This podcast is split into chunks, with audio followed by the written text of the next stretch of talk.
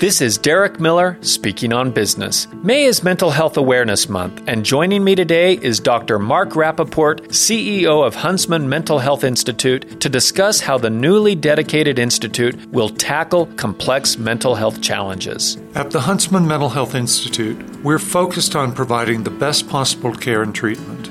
We are also driving breakthroughs in research and creating new preventative interventions to keep people from developing mental health and brain disorders.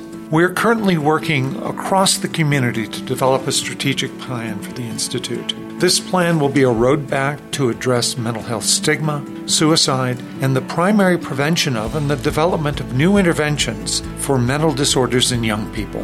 We are also working on the implementation of new models for rural mental health care, as well as the long-standing problem of workforce development. On May 26th, we will break ground on a mental health crisis center on our new Campus of Hope in Salt Lake County.